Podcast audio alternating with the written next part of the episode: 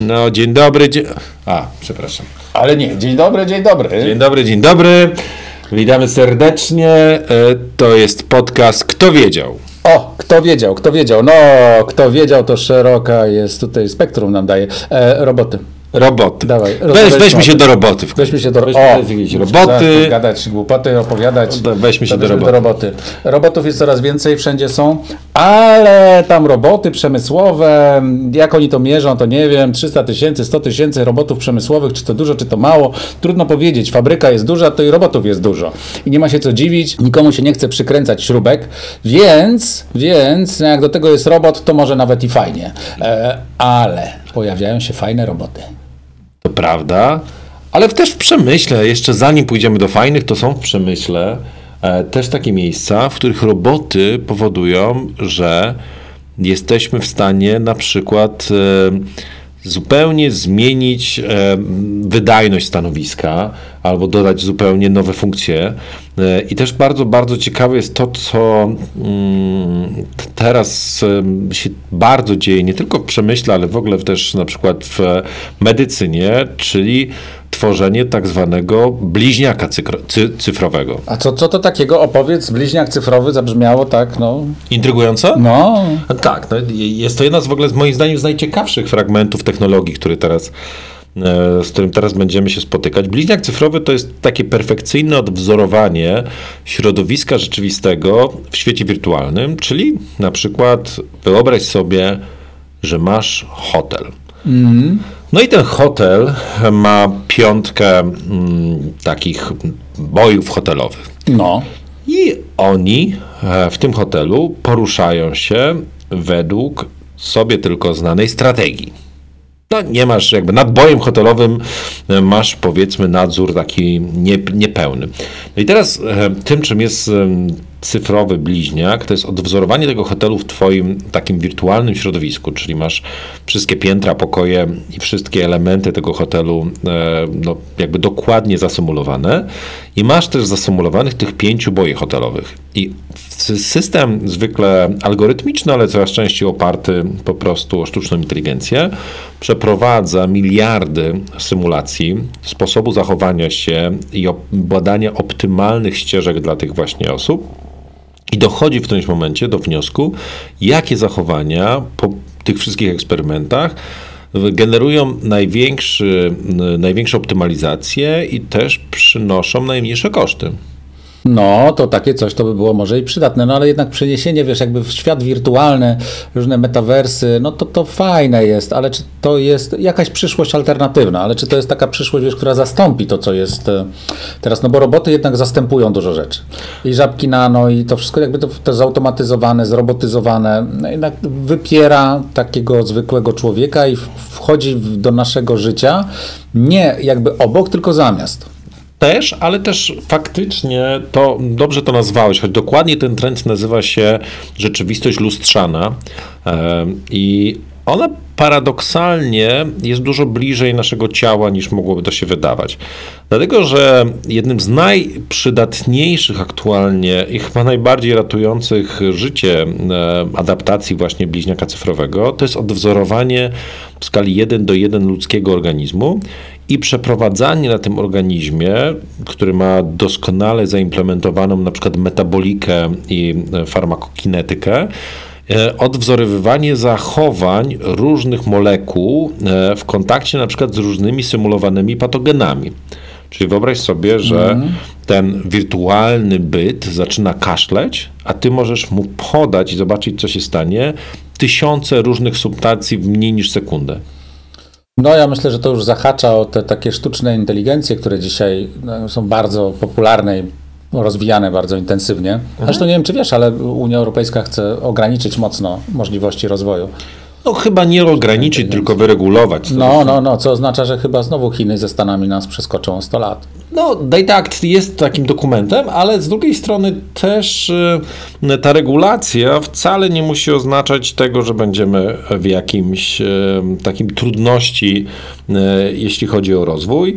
Oczywiście Eldorado chińskie, jeśli chodzi o sztuczną inteligencję, no, daje dużo więcej wolności, ale też nie to jest główną przewagą Chin, czyli nie brak regulacji, tylko obsesyjna rejestracja danych od, no powiedzmy, dziesiątek lat. Po prostu Chińczycy mają niewiarygodne strumienie danych, które znowu dla sieci neuronowych są genialną pożyczką. No właśnie, bo wiesz, takie sztuczne inteligencje typu Chat, GPT, one nie zbierają danych, one jakby analizują je w sensie jakimś takim, robią z nich użytek, ale one ich nie gromadzą same w sobie. Oczywiście, ale też przekraczyliśmy taki horyzont zdarzeń, którym był granica tak zwanego napasienia. Rubikoń. Napasienia właśnie tymi danymi tych najważniejszych sieci neuronowych. I dzisiaj koszt wytworzenia na przykład tekstu marketingowego dzięki tym olbrzymim inwestycjom, które trwały przez ostatnią dekadę, jest po prostu śladowy. No tak. Oglądałem taki serial rosyjski, no trudno. Rzadkość. Tak, na Netflixie rosyjski serial Lepsi niż ludzie, Łódź się ludzi, o robotach takich humanoidalnych. Oczywiście to są, jak to w rosyjskiej kinematografii, bardzo atrakcyjni mężczyźni, atrakcyjne bardzo kobiety.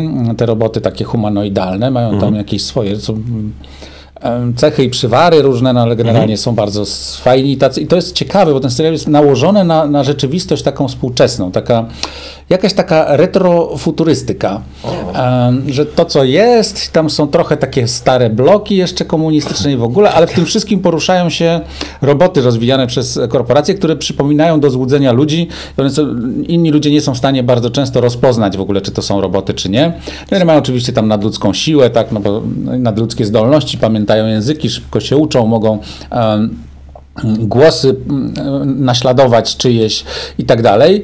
No i część wykorzystuje ludzi jako jakąś taką swoją służbę, część jako swoich przyjaciół. I tam jest taki jeden wątek starszego dżentelmena, który mieszka sam. I jest grupa osób, która z tymi robotami walczy. Jak kiedyś luddyści, którzy walczyli z maszynami parowymi i silnikami, tak tutaj jest grupa, która walczy i roboty niszczy. To rozmawiałem z tym starszym człowiekiem i on mówi, ale to nieprawda, że te roboty to samo zło, że właśnie jak on ma takiego robota w domu i ten robot z nim rozmawia i on nawet jak taki jest nie do końca tam taki ułomny jakiś sposób, tak, ten robot jakiś ma swoje problemy techniczne, to on i tak bardzo sobie ceni, że no ma z kim porozmawiać, że ten robot mu poda herbatę i tak dalej. Więc może to jest tak, że przyszłość robotów jest jednak taka, inkorporujemy je do naszego życia. Jakby faktycznie kryzys samotności ma być leczony właśnie nie zawsze może robotami, ale często botami. Dlatego, że to rozmowa często daje tą ulgę w samotności, chociaż rosyjski robot w takim kołchozowym wydaniu faktycznie trochę pachnie mi robotem kolejkowym z Alternatywy 4. No trochę tak, ale oczywiście to jest tak futurologicznie podane, zresztą no jednak serial Netflix, on jednak nawiązuje do standardów netflixowych, więc... Tak, ale to też jest... To jest ciekawe, że ten lęk przed technologią faktycznie przestaje w zderzeniu z takimi wyzwaniami dzisiejszych różnych takich fenomenów, na przykład Lonely Together. To jest taki fenomen, który jest związany z tym, że jednak olbrzymią część naszego czasu jesteśmy zatopieni w ekranach, w których nawet jeśli jesteśmy w interakcji z innymi ludźmi, to na poziomie takim sensualnym te relacje nie są karmiące.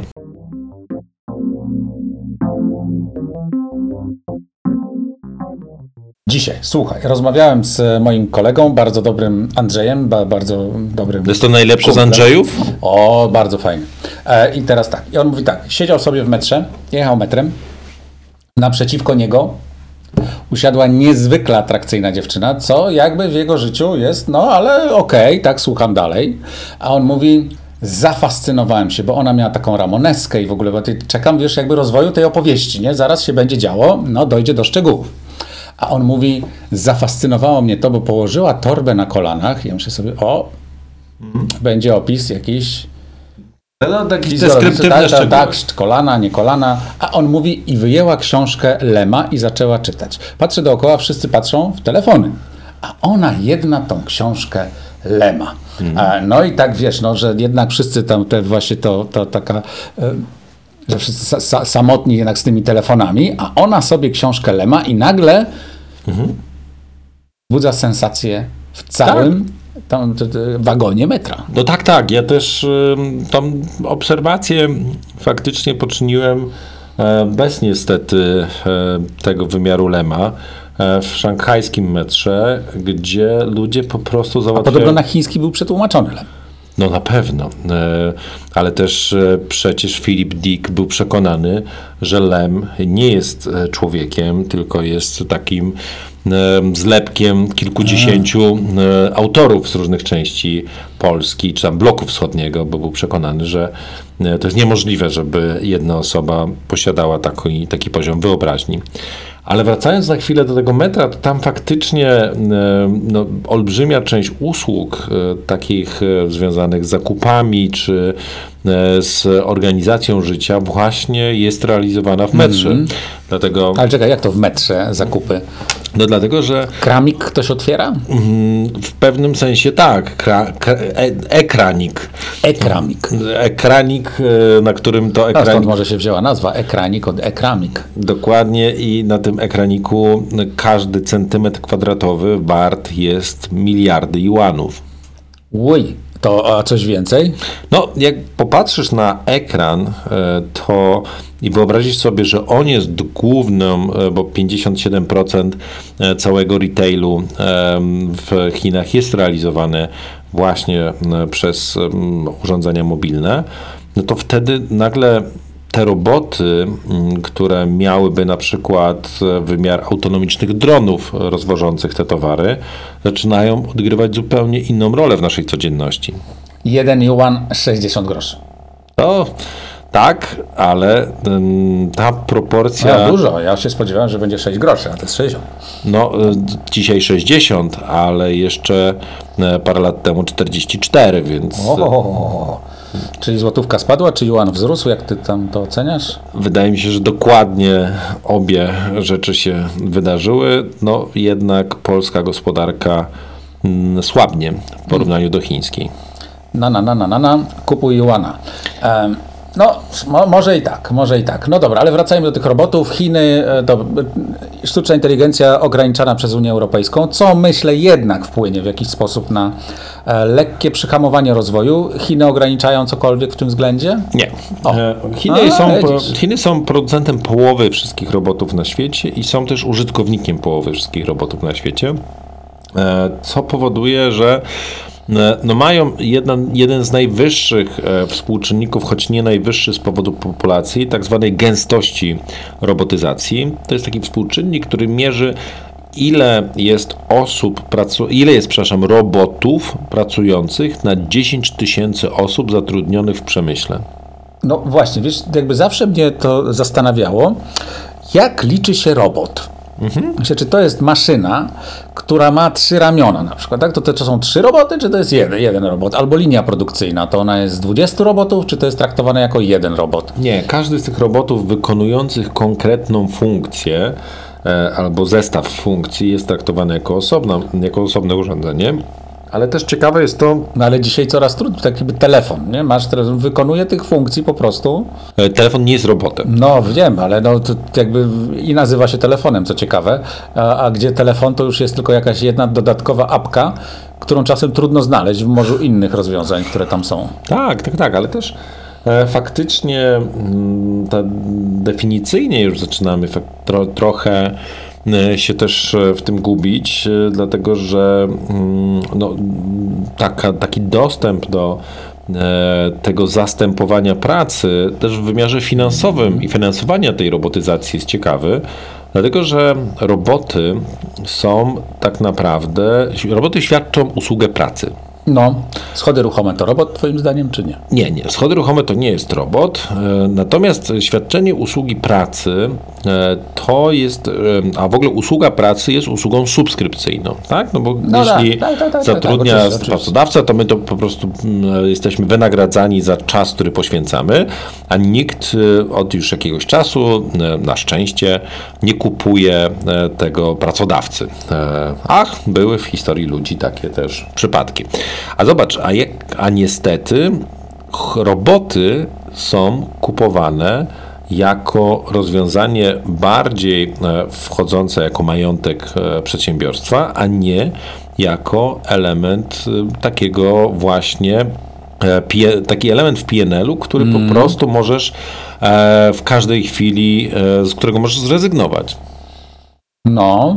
I dlatego się, to jest bardzo cenny w ogóle fragment takiego rynku Robot as a Service, czyli takiej możliwości tak naprawdę wynajęcia siły roboczej, która nie jest tak zwaną siłą białkową, czyli jest to rozwiązanie tego problemu pracy.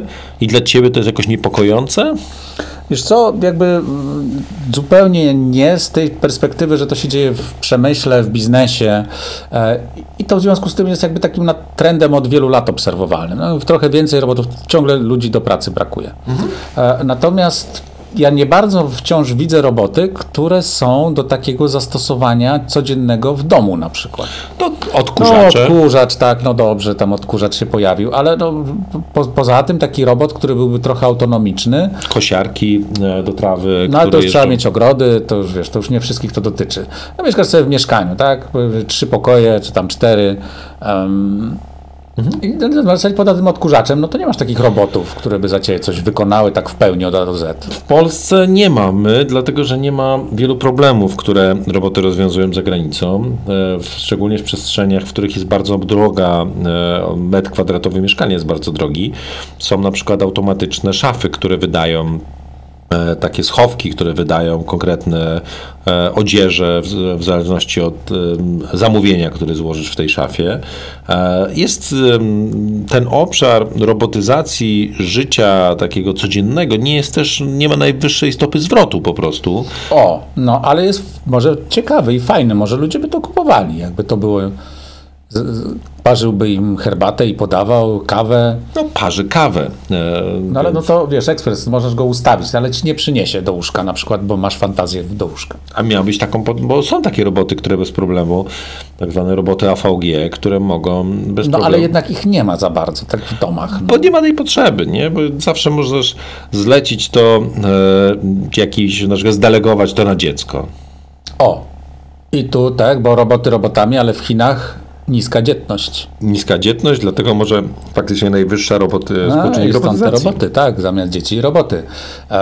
No to może Chiny jednak powinny jakoś bardziej politykę taką prorodzinną prowadzić. To się dzieje, to jest bardzo ciekawe. To się, też najciekawsze jest to, że ilość lat dzielących zakończenie programu ograniczenia dzietności do pierwszego programu wspomagającego dzietność w Chinach to jest 8 lat. 8 lat pomiędzy zatrzymaniem programu właśnie jednego dziecka, a pierwszym programem natacyjnym to jest właśnie...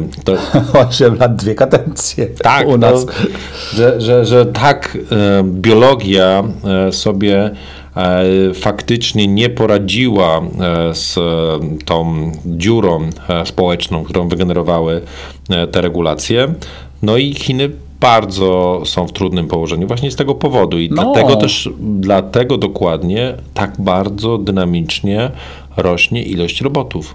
No może tak być, no jak nie masz ludzi do pracy, no to potrzebujesz roboty, to się opłaca wtedy, a z kolei to jakby napędza się samo, tak, bo im bardziej się opłaca, bo coraz droższa jest siła robocza, bo jest coraz mniej pracowników, coraz mniej pracownika na rynku, to coraz więcej robota, a im więcej robotów, tym one się stają tańsze, więc tym bardziej łatwiej zastępują żywych pracowników. Natomiast wracając tutaj do tego, że te roboty jednak spełniają takie techniczne funkcje, takie mocno uciążliwe, tak? Na przykład, no niech będzie w domu sprzątanie, no część ludzi nie lubi sprzątania, sprzątania, no to mają robota odkurzacz, który z mopem im tam pobiega i pojeździ i posprząta. W przedsiębiorstwach roboty, które też takie techniczne rzeczy załatwiają, ale roboty, które emocjonalne potrzeby by zaspokajały. Czy się spotkałeś w ogóle z czymś takim? Aplikacje, bo ja nie. Aplikacje takie są. No one... aplikacje, ale taki robot, nie? Że trochę wygląda, jak człowiek przyjdzie, nie wiem, pogada, poklepie cię po plecach. No, stan techniki jeszcze nie pozwala na to, żeby mieć faktycznie androidy, które byłyby też w takich cenach, które mogłyby, ale to przede wszystkim stan technologii jakby dzisiaj nie pozwala na to, żeby mikromechanika, nawet jeśli użyjemy technologii, którą ma kilka militarnych bardziej firm robotycznych w tej części świata, to po prostu tutaj dzisiaj zastosowania właśnie albo w ciężkim przemyśle, albo zastosowania militarne są dalece lepiej finansowane niż przytulanie. A na przykład taki, ludzie, zwierzaki, tak, może być psorobot, podbiegnie, poszczeka, albo nawet ludzkim głosem się odezwie w końcu robot, to może, nie? I powie, Bartek, nie przejmuj się, nie, jutro będzie dobrze. No tak, tylko to wydaje się, że ta potrzeba nie jest jeszcze tak dobrze osadzona w rynku. A myślisz, że rozwiązałyby takie psychologiczne potrzeby, nie wiem, jakieś, nawet dzieci? Nie lepiej niż dobrze zbudowane aplikacje wbudowane w maskotki na przykład. Nie? W sensie, że tutaj jednak nie ma takiej potrzeby, żeby tą symulację taką nieporadną w nią inwestować, bo są dobre dowody na to, że właśnie wyglądające dobrze, przygotowane, ale nie ruszające się właśnie różnego typu maskotki, przytulanki czy lalki, które mają wbudowaną sztuczną inteligencję, która interpretuje, choćby potrafi usłyszeć nastrój takiego dziecka czy osoby dorosłej i rozmawia z nim w sposób taki dobrze udający człowieka, bardzo poprawia nastrój. Rozpoznaję, że jesteś zmęczony. Na przykład. Usiądź. No, tak może tak być, nie? To jakby taki robocik, ja powiem ci szczerze, to jakby miał pomagać tak różnie, to może nawet to i fajny pomysł, tylko że cholera może być silna na przykład i krzywdę zrobić. To też, ale też może w którymś momencie po prostu powiedzieć takiemu użytkownikowi, naprawdę nie chce mi się już tego słuchać. Możecie powiedzieć, tak. A czy robot powie, zmęczony jestem tobą, z słuchaniem tego wszystkiego, może już idę. No właśnie, więc może bądźmy też dzisiaj, jeśli chodzi o robotyzację, bliżej tego przemysłu, dlatego, że one dzisiaj w medycynie na przykład rozwiążą bardzo wiele problemów. Roboty transplantacyjne. To jest w ogóle, to jest po prostu przyszłość. Szczególnie w tych przypadkach, gdzie jest bardzo dużo, bardzo powtarzalnych działań. Tutaj bardziej koboty wchodzą w grę, czyli koboty to takie roboty, które działają w połączeniu z człowiekiem i na przykład przy takich przyziemnych dosyć i mało groźnych działaniach transplantacyjnych, jak na przykład przeszczep włosów, to jest jedna z najbardziej i najszybciej rozwijających się fragmentów rynku, dlatego, że tutaj udział człowieka ogranicza się tylko do takiego celowania, a na przykład samo pobieranie i wszczepianie takiej cebulki włosowej już wykonuje robot. Powoli nas zastępują. Jeszcze gdzieś parę lat temu to wydawała się zupełna futurologia, ale kto wiedział?